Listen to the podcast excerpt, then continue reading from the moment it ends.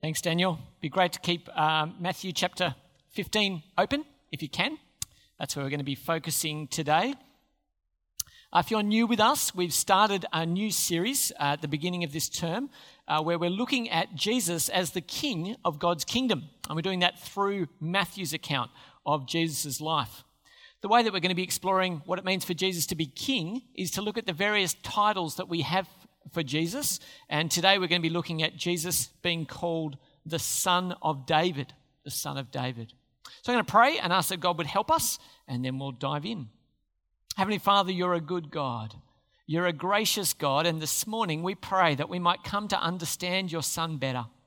We thank you that by your Holy Spirit, you are present with us, and we pray that he would challenge us and change us and help us to see Jesus afresh. It's in his name we pray. Amen. Okay, well, let me ask you if you know uh, this guy's full name. Thor Odinson. Can I just say, big marks to the ten thirty service. This crashed and burned horrifically at eight forty-five, so that makes me very happy. He's Thor Odinson. That's great, fantastic. Uh, can you give me uh, this guy's name? Very good. If you failed that one, big, big concern. Okay, so Kermit the Frog. Uh, how about this one? Oh, boo. Uh, what's her name? Rey Palpatine, yes, or Rey Skywalker. Okay, for those of you who are interested. Okay, right. If you're, if you're totally uninterested in this, no problems. Here's the point. Here's the point. Everybody has a name of some kind. Okay, everybody has a name of some kind. Some names help us know important things about them. Kermit the Frog, for instance, right? Revealing name. He's not a puppet, he's a frog. Okay, it's very, very important. Uh, Thor is Odin's son, and by being Odin's son, we know something about his inheritance and his power and his position. When we come to Jesus as the Son of David, we are likely also to find out more about the identity of Jesus. So Jesus has a name, and in Matthew chapter one, verse one, we meet him this way. This is the genealogy of Jesus, the Messiah, the son of David, the son of Abraham. Today we're going to focus on that son of David. What, what exactly does that mean? This phrase, son of David, turns up all over Matthew's gospel, at least eight times. We, we see it in the introduction where it's announced. We see it proclaimed, as Carolyn read for us, by a blind man. A blind man calls out and says, Jesus, son of David, have mercy on me. We see the people wonder, could this be the son of David? We see a Canaanite woman, that's who we're going to focus on today, address Jesus as the son of David. Later on, we see two blind men say to Jesus, you're the son of David. We then see a crowd of outsiders say that Jesus is the son of David to those in Jerusalem. We see the children in the temple shouting, Hosanna to the Son of David. And then right at the end in verse in chapter twenty-one, we see the leaders of Israel asked, who will the Messiah be? And their answer is, the Son of David. So this title carries huge weight in the gospel, and we're going to try and understand exactly what it means. Where, where does this name come from? Why Son of David? Why Son of David? Well, here's our overview of the Bible, going from the Old Testament in creation there in Genesis all the way through to David and the exile and return to Jesus in the New Testament, his death and resurrection, and all the way there through to the new creation. We need to go to David. You've heard of King David, uh, made famous by the Leonard Cohen song. Is that right? It's a joke. It's in the Bible. Uh, he's one of the most famous kings in Israel. He was a poet, a shepherd, a warrior, a great king, made even greater, arguably the greatest king, despite the fact that his son was very wise, arguably the greatest king for this reason. In Second Samuel chapter seven, God makes extraordinary promises to David. And I've said to you before, church, that Second Samuel seven is one of those banner passages that we need to know. Second Samuel seven. And when I say Second Samuel seven, you're supposed to go, Ah, Second Samuel seven, because it's a very important passage. So there we go. Why is it so important? It's so important because of this promise.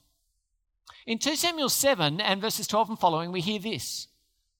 This is God speaking through a prophet to David. He says, when your days are over and you rest with your ancestors, I will raise up your offspring to succeed you, your own flesh and blood, and I will establish his kingdom. Now, that's a pretty good prophecy if you're speaking to a king. One day, your son's going to take over. You'd be a very happy king if that was all he said. And in fact, we know Solomon does take over. But there's more to this promise than the fact that you'll have a son. He is the one who will build a house for my name. So Solomon will build the temple, but there's even greater promises to come. And I will establish the throne of his kingdom forever. One of David's descendants will rule on his throne forever, an everlasting kingdom. Now, that's a very good promise if you're a king. And so that promise was made when David was king. And the people were hanging out. They'd had sons of David ruling in Israel, and then they were taken away into exile, and then tragedy came on the nation. And so when Jesus turns up, there is an expectation in Israel that somebody needs to take the seat. You see, it had been a thousand years since the promise was made to David to when Jesus turns up on the scene. I don't know how old you are. You might have been going around the sun a little while. But if we think a thousand years, that's a long time, right? Uh, imagine ten twenty. What was the world like in ten twenty? Yeah, it's a radically different place, isn't it? So a thousand years ago, this promise had been made. And so in Israel at the time of writing, though, that, that Matthew is writing his account of Jesus' life, it's not the son of David that you need to be worried about. There's a ruler, a Caesar in Rome, Tiberius Caesar. He's the one who rules Rome for most of Jesus' life, okay? From four B C to about thirty-seven, uh, sorry, four A D to thirty-seven A D. Tiberius Caesar is in charge. He's in charge of the entire Roman world, and that's pretty much all the places that you'd like to be in the world at this point in time. So he's the most important person. And in Israel, as the Romans rule, they've appointed people to rule under them. And so under Tiberius Caesar, he's appointed a guy called Herod Antipas, who we would just call King Herod, okay? And he's in charge. He's in charge of the northern part of Israel where Jesus is growing up. He's King Herod. Bonus points for today, there are more Herods. Did you know this? Do you know there were multiple Herods? So there's another Herod, you know, who tries to kill Jesus when he's a baby. Do you remember that? That's this Herod's dad. So when it says in the Bible King Herod, it could actually mean his dad or this guy, but bear with me. The point we need to make is Herod Antipas is not descended from David. So the king in Israel at this point is not a son of David. So there's a ruler in Rome, there's an imposter in Israel, and the people would still have been asking the question, where is the son of David? Does that make sense?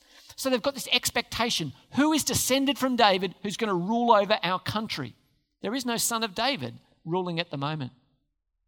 So Jesus has started his ministry, and we're going to focus today in particular at chapter fifteen of Matthew's account. What's the context for this little story uh, that we have? Well, the first thing to note is that Herod Antipas has just put Jesus' cousin to death. You guys have heard of John the Baptist? Do you remember the grisly end that he came to? He was beheaded by Herod, beheaded by Herod, and uh, and had his head presented on a plate. Terrible story, right? Now, if your cousin had just been executed by one of the rulers of the area as a high-profile religious leader, how comfortable do you think you'd be feeling? You'd be worried, wouldn't you? On top of that, you'd be grieving. Worried and grieving. So at this point, Jesus chooses to withdraw. And so he, he pulls away from the crowds and goes to the other side of the lake. When he gets to the other side of the lake, instead of a quiet, peaceful retreat, he's met by a huge crowd that have run around the lake, the lake to greet him. So what does he do at that point? Well, he could say, back off, um, I just need some time out, please. But in his mercy, Jesus actually feeds the crowd. He teaches them and then he feeds them. And the passage that we're looking at today actually occurs between two feedings, feeding of the five thousand and the feeding of the four thousand. In both cases, abundant bread, right? Abundant bread. After Jesus fed the five thousand, he sends his disciples on their way and he ends up walking on water. Uh, you remember Peter comes out to join Jesus, and then eventually what happens to Peter? He starts to sink because he doesn't have enough faith. It's a story about failed faith. After that, there's a story about what is truly clean and unclean. The Pharisees come up to Jesus' disciples and say, hey, your boys are eating without having washed their hands. And Jesus says, guys, slow down. It's not about hands that cause uncleanness. Uncleanness comes out of your hearts. You're misjudging who is clean and who is unclean. It's a story about cleansing. And right in the middle of all that, we have this story of the Canaanite woman. Jesus withdraws again even further. He leaves the country and goes out of Israel into an area beyond Israel called Canaan. That's the context for our story. He, he leaves Israel to try and find some time out. So where is that? Where is this place? Well, let me give you a map of Israel. We've got uh, Jerusalem down the bottom here. Uh, we've got the, uh, the Dead Sea and the, the uh, Sea of Galilee up the top. This is where Jesus regularly hung out. And then up to the north, even further, are two towns. It says, leaving that place, Jesus withdrew to the region of Tyre and Sidon, and a Canaanite woman from that vicinity came to him. Uh, you can see them up there, but let's go in a little bit closer. Uh, so there's Tyre and Sidon, and in between the two of them is a place called Zarephath. I'm going to come back to that in a second. So Tyre and Sidon are up the north there, outside of the land of Israel. Now it says that a Canaanite woman came from that vicinity. That's an unusual address to someone at this point in time. And this area ha- has a history with the people of Israel. Uh, back in the Old Testament, in Genesis twenty-eight, we see that the people of this area are forbidden to the Israelites. Uh, Isaac called to Jacob and blessed him. Then he commanded him, it says in Genesis twenty-eight, do not marry a Canaanite woman. People from this area were forbidden for people from Israel. Uh, secondly, we see that it was part of the promised land originally. Uh, when God speaks to Moses in Exodus three, he says, and bring them up out of that land into a good and spacious land, a land flowing with milk and honey, the home of the Canaanites, Hittites, Aramites, uh, sorry, Amorites, and other ites. Yes? Uh, and so it's a land that had been promised to Israel. Thirdly, and I think most interestingly, this area, in fact, the place of Zarephath in between Tyre and Sidon, is actually a place that one of God's prophets is sent. Remember, Elijah is a very powerful prophet in the Old Testament. Says uh, God says to uh, to Elijah when he's uh, facing a famine, when he doesn't have enough bread, he says, go at once to Zarephath in the region of Sidon and stay there.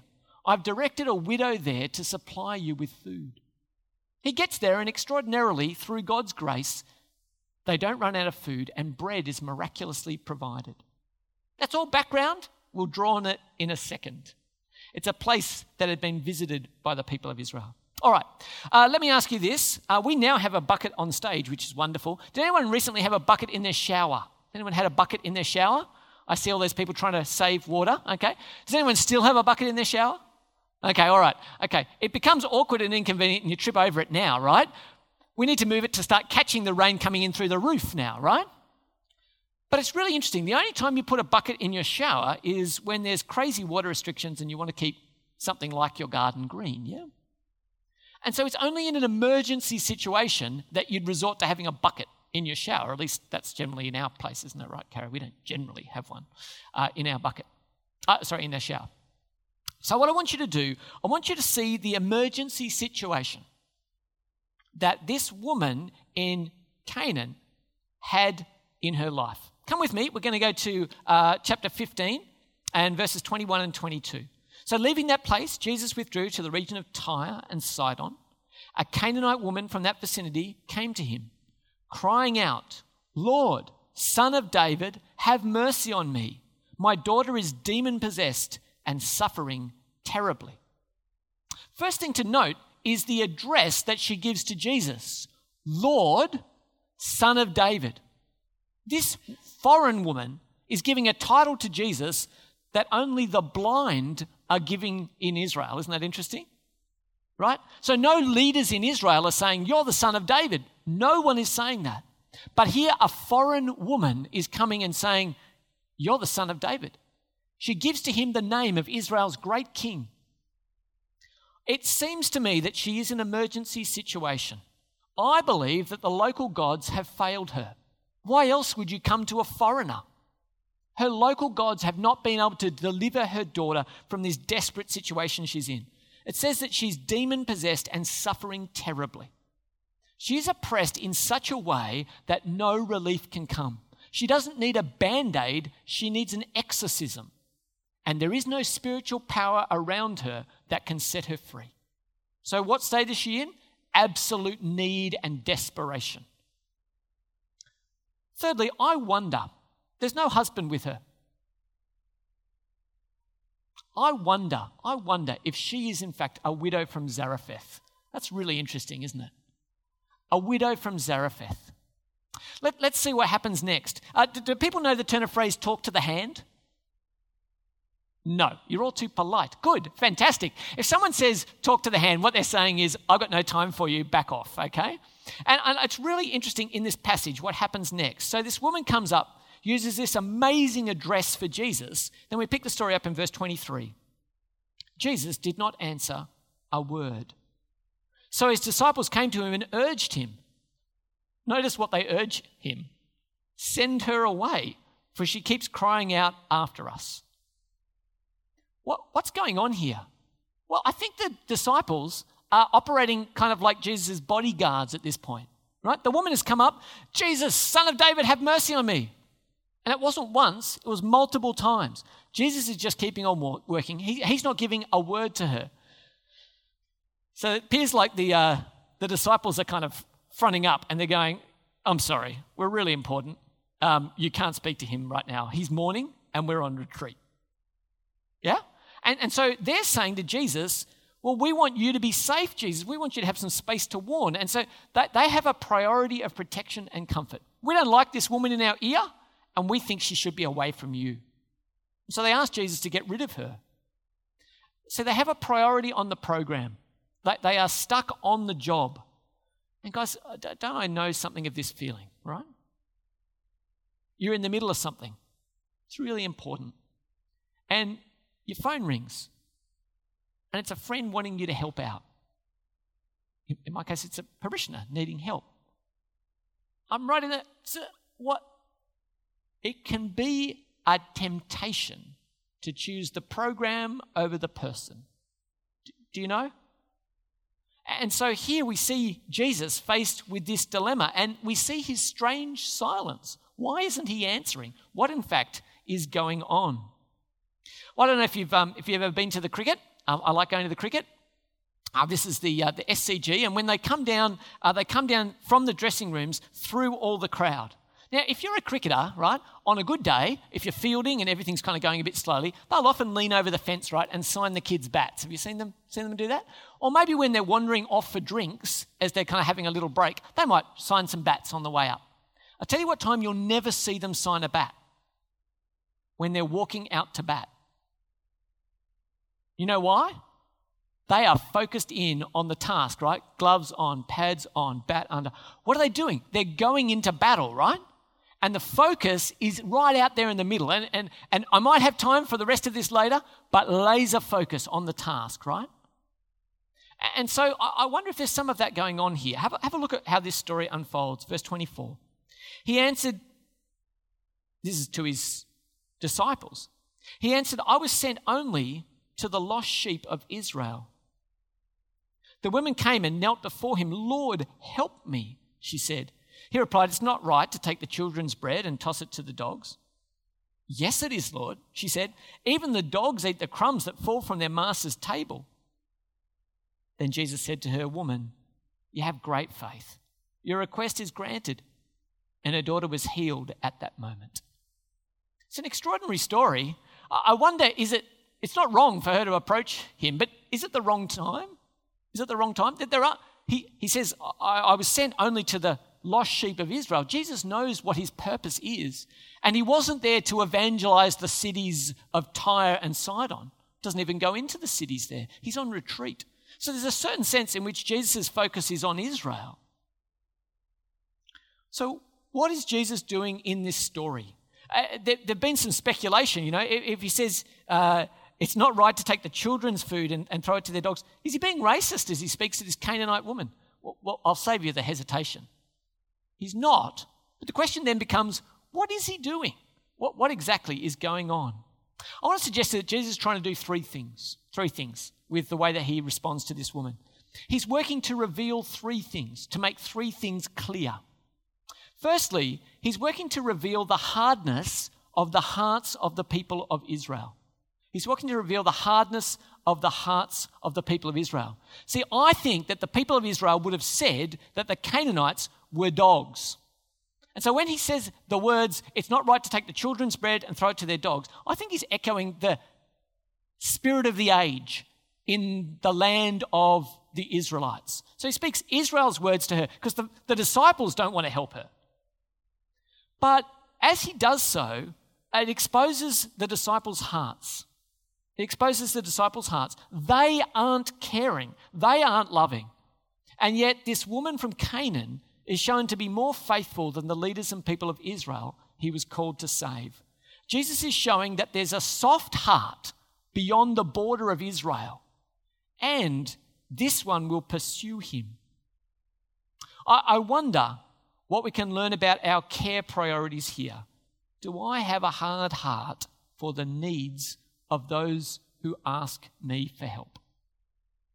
Do, do I need to make sure that I find time for the inconvenient, the awkward?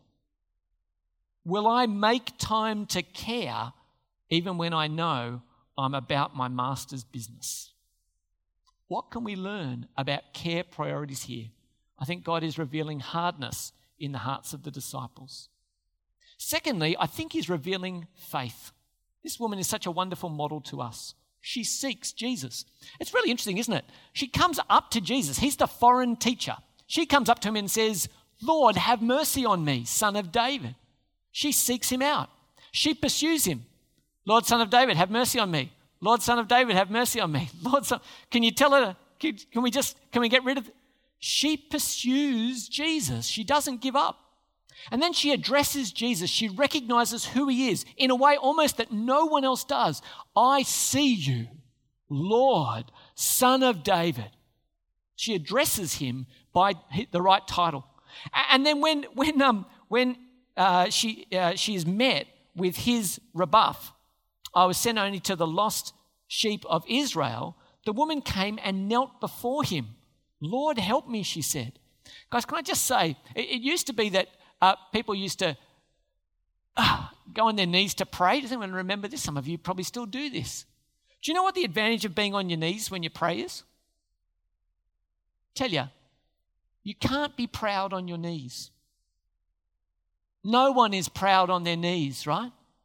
So when we come before God, I, I often find it helpful for me. Why don't I get on my knees? Gee, it's awkward and my knees aren't great. I, I too much basketball and school shoes and various other bits and pieces. But here's the thing. Physically placing myself in that posture helps me come before God better. And, and so my encouragement is she bows before Jesus. She has no pride at this point. She knows who she's talking to. And she engages with Jesus. You know, we have an offense culture at the moment. "I was so offended." You know, that, that's kind of, that's half of our media world is offense being taken and given, right? This lady chooses not to be offended. Do you, do you see how she steps towards it? "It's not right to take the children's food and give it to their dogs." And she goes, "Yes, it is. Here's what happens in my place. What happens in my place is the crumbs that fall from the children's table get eaten by the, the, the puppies in the house. Even, even the dogs eat up the crumbs. It's fine. I don't need a whole loaf from you, Jesus. You can drop a crumb in my direction and it'll be life-changing." Do you see how she doesn't take offense? She walks towards it and she isn't put off. And she says, "Jesus, you're so powerful. I don't need a loaf. All I need is a crumb. And if I need to be a dog to get a crumb, I'm a dog. I'm just a beggar at the table looking for the things that you can cast off to me." Just see how beautifully faithful she is? Man, it stirs my heart. And so she engages with Jesus, and his response is to answer her. he answers her and he says, "Woman, you have great faith." She is a model. Do you know there are only two people that I can find in uh, Matthew's gospel who are told, we're told have great faith? A centurion, a Roman centurion, and a foreign woman. How amazing is that, right? Do you remember I said that this story sat between two feedings of the five thousand and the four thousand? Do you remember that? In Israel, when Jesus provides so much bread that they have an abundance, there are baskets left over. Do you know at the end of those stories, the crowds just go home with full bellies? They never once declare that Jesus is awesome. They never use a title of Jesus. After the feeding of those five thousand, they don't go, "Jesus, you're the Messiah. We crown you Lord." And here's a woman who says, "Instead of baskets of bread, I'll take a crumb, and you are the Son of David." It's beautiful, isn't it? And so what is Jesus doing? He's revealing her faith. See, I, I, know, I reckon Jesus knew her faith. And he wanted to show it to the disciples. And, and so he says, "I could put any barricade in your way and you'll keep running towards me." So he says, "Do you know, it's not right to take the children's food and give it to their dogs." He, he goes, "I know you'll come back at me. And when you do, you'll show yourself to be even more faithful." And so I think Jesus is revealing her faith. And I want to ask us, church, what does this woman teach us about approaching Jesus? Do we give up too soon? Are we too irreverent in our approach? Are we filled with pride? Are we put off when things get hard? What does this woman teach us about faith? The third thing that I think Jesus has revealed through this extraordinary story is his grace. A foreign woman is declared to be faithful by Jesus. It tells us that there will be Gentiles, there'll be non-Jews in the kingdom. The Gentiles will be included. This woman is counted as faithful. Secondly, I want you to see the nature of the healing. You know, I love it when Jesus heals stuff. Um, he heals in the room with people. Sometimes he lays hands on them. Um, sometimes he speaks to them. But think about this. Is the demon-possessed daughter with the woman? It appears not. She is somewhere far away. How is she healed? You have great faith. Your daughter is healed. It's at distance by word. It's the most extraordinary, powerful healing, isn't it? She really did get only a crumb. Jesus doesn't even meet her daughter, not even in the same house as her daughter, but he says it's done, and immediately it says her daughter was freed from her suffering. That's the grace and the power of Jesus, isn't it? How beautiful. How beautiful is he? And so what can we learn here about God's heart? He is able, and he loves, and he's gracious. So how do we respond to the Son of David that we see here? Well, I, I think the first, the first thing is, is the, the theme that we're on. Jesus said to a woman, "You have great faith, your request is granted." And her daughter was healed at that moment. I think we need to persist in prayer, do we not, church? Give me the faith of this Canaanite woman. Help me to keep pursuing you, Lord. Help me to persist in prayer. Secondly, we need to get educated about who Jesus really is. So if I said to you before today, and I said, "Hey, you know, Jesus is the Son of David," you would go, "Oh, cool, wonderful." But I hope today you've seen that him being the Son of David means he's the fulfillment of a thousand-year promise of God. God kept his promise. Jesus will be the throne, or the, the, the ruler on the throne of David forever, because he's about to die, but then be raised to never die again. Jesus can be the ruler on the throne of David forever after his resurrection. So we need to know our Bibles to see the beauty that's here. You know, there's some people who thought they knew their Bibles. Have a look at the end of Matthew's Gospel in chapter twenty-one. When the chief priests and the teachers of the law, they're the big religious honchos, okay, in Jesus' world. When they saw the wonderful things that Jesus did and the children shouting in the temple courts, "Hosanna to the Son of David," they were indignant. The proud and the learned scorned Jesus. The foreign woman loved him and bowed before him. We need to know Jesus in such a way that we will worship him and not turn him down as unnecessary or awkward or inconvenient for our lives. We need to know him as he's revealed in the scriptures. And thirdly, I think really importantly, we need to welcome, as this passage tells us to, There's an extraordinary uh, uh, book that follows the four Gospels, Matthew, Mark, Luke, and John. Then there's a book called the Book of Acts. And the Book of Acts tells us the story of the start of the early church. And after the church was begun in Jerusalem, persecution broke out, and they were scattered all over the place. Here's a report in Acts chapter fifteen. The church sent them on their way, and as they traveled through Phoenicia and Samaria, they told how the Gentiles had been converted. This news made all the believers very glad. Good Samaritan, the Jews hated them, but now they were Christians. Phoenicia is the area between Tyre and Sidon. Guess what? They'd become Christians. Somehow the grace of God had taught hard-hearted Jews that people from every nation could be included in the people of God. Isn't that beautiful? And if that's true, if people from every nation could be included in the people of God, then that must be the same here, yes? We must welcome in the way that we have been seeing here today. We must welcome people from every nation into the people of God. Well, where will we learn such things? We'll only learn it here, guys. This is where we'll be challenged. This is where we'll be changed. We need to be, in fact, to be an apprentice to Jesus. To be apprentices to Jesus, we need to be students of the Bible. We need to be those who know God as He's revealed Himself to us in the pages of Scripture. Let me pray. Heavenly Father, it only took a crumb from your table for this woman to be set free. We thank you, Father, that she models faith to us. We thank you, Father, that it reveals your grace to us.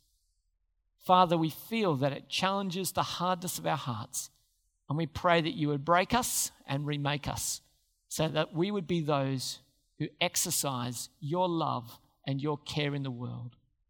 Father, make us students of your word, because here we find your heart and your Son, the Son of David. Amen.